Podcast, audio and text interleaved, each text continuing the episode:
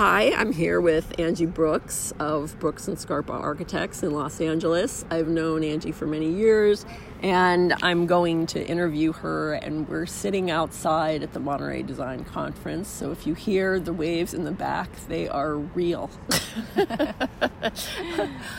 Angie, what are your first recollections of experiencing architecture? So, my first recollections are actually not experiencing architecture per se, but being a high school student and wanting to do something with interior design. So, mm-hmm. I actually started my first year of college in the interior design program. Um, at the University of South Florida, and it was really a night school program. I didn't really know what I wanted to do with my life at that time, but mm-hmm. I knew I wanted to design something, and spaces and kind of interior spaces really interested me. So that's really where I started. And when I um, got accepted to the University of Florida, it was in the interior design program. But there, after two years, you're supposed to declare a major. Uh-huh. And I had a lot of mentors who were my professors who said I should really become an architect because mm-hmm. if I become an architect, I could do interiors and I could do landscaping, I could do other things. So yeah. that's really how yeah. I got on that yeah. track. And were those mentors women or were no? They, they were all men all because men. Yeah. when I was in school, um, there were really no women professors at the time. Uh, there was one mm-hmm. who I remember, but only one. Okay. Mm-hmm. Um, what are three classic buildings that you like and why?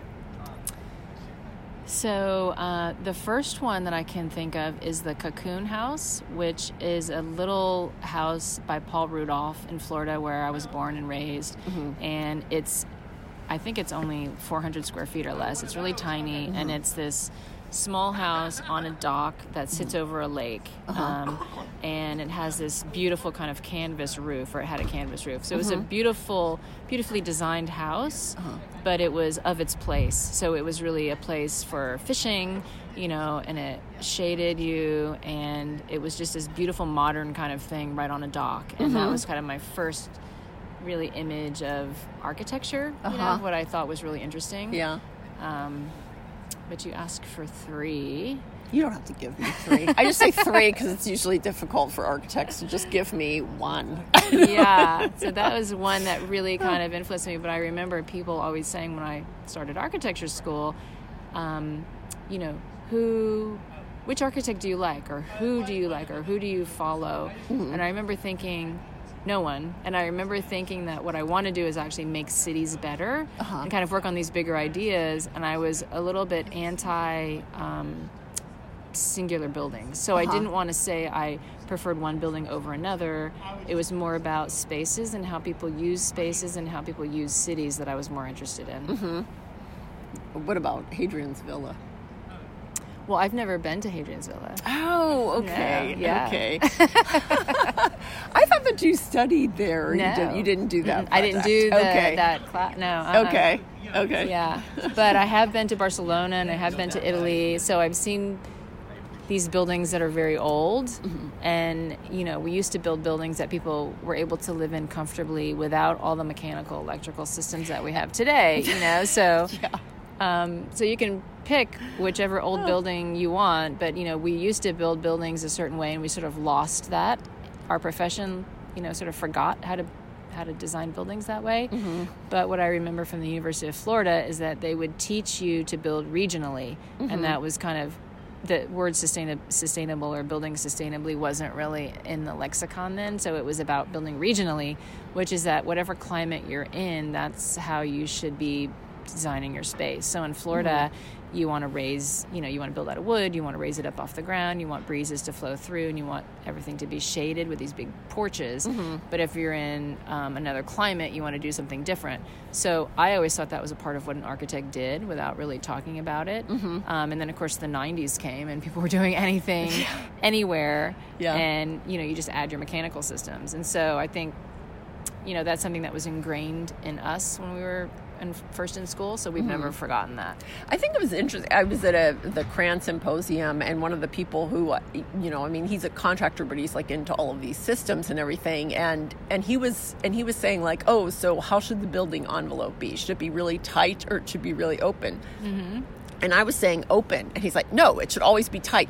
And I was like, what? Like we've been Mm-hmm. living, like we have, like our heater has not worked for the past Yeah. two years, Yeah. and we have no air conditioning in our house. You know, and, And of course we're in Southern California, but still, I mean, it's totally. Well, and you know, Lake Flato just so, showed that beautiful building in Texas where it gets really cold, and they said they did this brise soleil, this like screen Mm-hmm. Yeah. that lets air through Yeah, it, the 30%, but not the yeah. wind. Yeah. yeah. and Yeah. There definitely is a way that where buildings can breathe. You know that makes sense, Mm-hmm. and we can design passively, and we just need to start doing that more. Yeah, yeah, I totally agree. So, what do you like about being an architect? So, what I like about being an architect is being able to show people the future, as I think architects are optimists. And I think you have to be because you design buildings that last into the future for at mm-hmm. least 60 years into the future. So, whenever I think about designing a building, I think about 100 years into the future. And, you know, you have to be an optimist to think that you can actually create something out of nothing anyway. You know, you're sort of dreaming this up. And it's not easy because it's a part part art part architecture, part kind of technical and science, and then mm-hmm. part design. And you know, if if it's not something you love, I think it's really difficult to do. So I guess what I like about being an architect is being able to show people what the future could look like, and I mm-hmm. think it makes more sense nowadays when we know the future is going to change. Mm-hmm. Right? We know change is coming. That we can, as a profession, those of us who are architects, can actually show people what good communities might look like in the future with Yeah. climate change Yeah. and with sea level rise. And I don't think anybody's actually shown that yet, mm-hmm. but it's something that we could do. Yeah, yeah, definitely. And and what we build is is around for a long time, so we have to be Right. yeah, we have to be have to be thinking about the conscious of what we're Yeah. doing. Yeah, exactly. Um, why did you decide to apply for fellowship and in the AIA, and what topic did you choose? So the um, I decided to apply for fellowship because of the lack of female representation in our profession, and um, I think less than three percent of female architects are actually fellows. I think that's That's probably yeah, that's probably true. Yeah, Um, so, but you know, beyond that, there aren't many female architects. So I did it for the generation that comes after me mm-hmm. because I want women to know. Because I think you you have to see what you want to become. You need to see you in these roles, yourself in mm-hmm. these roles. yeah, And so I did it because of that, and but also also going through the process really made me look back on the last twenty years of what I've done, and kind of put it into some kind of organized whole. And I remember doing it and then looking at it and thinking, "Wow, there's really a lot of interesting stuff I've been doing." You know, so it was really great Yeah. to actually do it because it was sort of this you know process.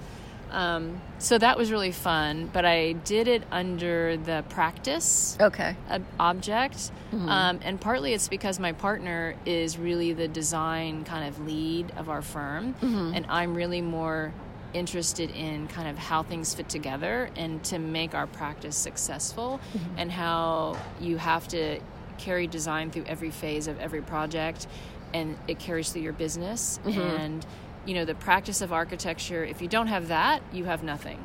You can design and design and design but if you can't actually um, talk to clients and sign contracts and hire people and actually uh, produce buildings that are well designed.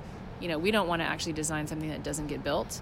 So Yeah. every client that comes to us, we make sure that that's something that can can get built. Mm-hmm. So Yeah. you know, the, the design part of it is five percent, I think, of what we do. If you look at it kind of on that scale, and ninety five percent of what we do is not design per se; it's all the other parts of it, which is Yeah. following Yeah. your design through to get the building built and talking to your multitude of consultants and doing everything else. So Mm-hmm. the person in the firm that does all that is me. So I went for the practice side of things Mm-hmm. um, because that's kind of what I'm more. And I still think that in. that's designing. I still think that designing like all the way through. I mean, Mm-hmm. it's five percent of like the design. It's like okay, the schematic design is this, but you're constantly designing a project depending on what different Mm-hmm. Oh, yeah. things have changed or you're adding something new to it. So you have to change what you've already done. or if it's yeah. over budget, you Yeah. have to go back and you have to actually be able to prioritize what the most important part of the design is. Mm-hmm. So I think everybody who works with us, they're all designers because if you can't know what the priorities are, then you won't be able to actually, you know, move forward with Yeah. anything. Yeah. So it's really knowing kind of, and we heard some people talk today about kind of paring things down to the simplest. You know, what is the priority really? Yes. Which is about people and how they use the space. And so when we Mm-hmm. do a project and if, if we need to change it, we always think about kind of the big picture. Mm-hmm. Uh, we don't necessarily care about the little details. So I don't really care if the material changes. What I care is that the space is there for people to kind of be. You know, Mm-hmm. Yeah. and that the natural light gets into the spaces where people are. You know, that's like the important yeah, thing for me. yes, so yeah. if The the, opening is there, it's not yeah, a big deal. It's more about the solids and the voids and kind of how people use the space. Yeah. But everybody in the office has to know that because everybody has to make these little decisions all along the way in order to get it done. Yeah. And there's how many in your firm now? So we have about 20 people now. We have a Mm-hmm. little office in Florida. Um, so it's small, and we do projects that are very small and very big, but I Mm-hmm. really like the size because I feel like um, Larry and I can be a part of every single project in Yeah. the office, and everyone Yeah. in the office can learn and be a part of every project that Mm-hmm. we're working on. Yeah. You know. Um, so what do you think about the future of architecture? This is so everybody's like, that's a big question. Yeah. So I have been thinking about this a little bit because of climate change. And I was chair of the Committee on the Environment last year, and I still work with the committee this year, the National AIA Committee. And we just passed this big resolution, which is that you know climate change is this um, urgent crisis that we all have to kind of confront. And so the AIA is confronting it. And I think that architects are best suited to show people what the future is going to look like. And we're the ones who are going to be actually designing the future. And so um, I really think that it's a huge challenge, but it's a huge opportunity for our profession to be able to show people what great communities are going to look like in the future, whether that's, you know, the city of Fort Lauderdale, which is going to be partly underwater, you know, Yeah. in 20 years. So, what is that going to look like? Or we know our economy is going to change. We know that our ecology is going to change, you know. So, mm-hmm. how are buildings going to kind of adapt and how are people going to adapt? Yeah. And so, I think our profession is really well suited to um, and to solve a lot of the problems that are coming. Mm-hmm. Um, so, I feel really optimistic about it. Yeah, I do too. I mean, because we're optimists, right? We're Yeah, architects. you have to be optimists. optimist, right? Yeah, I know. Yeah, it's like alchemy. So my father was an English teacher, and um, one of his students wrote a book, um, a book of poetry, called you know, and he talked about how architecture is really alchemy. So you basically what we do is we make something out of absolutely nothing, right? yeah. And it's you know architects who you have to be an optimist to be able to do that. Mm-hmm. Yeah, absolutely. Well, thank you very much, Angie. Is there anything else you want to say? No, I think that's it. No? Yeah. Are you enjoying the conference? Yeah. Yeah. So Who was your favorite speaker for today? Oh my gosh. so I don't have a favorite, but what Yes. I do know is that everyone talked about where they came from, which I thought was really interesting. Uh, yeah. So they talked about how they were architects and, you know, all of their work over the past, you know, 15 or 20 years mm-hmm. and how it was really tied to their childhood and where they came from. But everyone the common theme was that we are building for people, mm-hmm. spaces for people Yeah. and that really came through. So um, I don't know. To me, this is just a great conference because it's in this beautiful setting, I, yeah. and you know yeah. Julia Morgan's um, great uh, buildings, Mm-hmm. and you know it's this kind of social space and everyone talking and kind of sharing ideas.